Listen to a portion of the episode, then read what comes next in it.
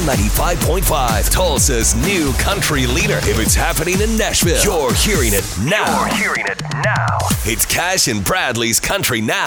It's brought to you by Glisten Dental and Sleep Apnea Care. Luke Combs hasn't had the easiest time being famous. He said, honestly, that's been the hardest part about becoming a country star. I was already like I didn't love to go out to the bars or I didn't love to do this or that. I just I loved writing songs and I loved playing those songs for people who love to hear them. So definitely coping with the fame has has been the hardest part, but it would definitely the positives outweigh the negatives a thousand times over.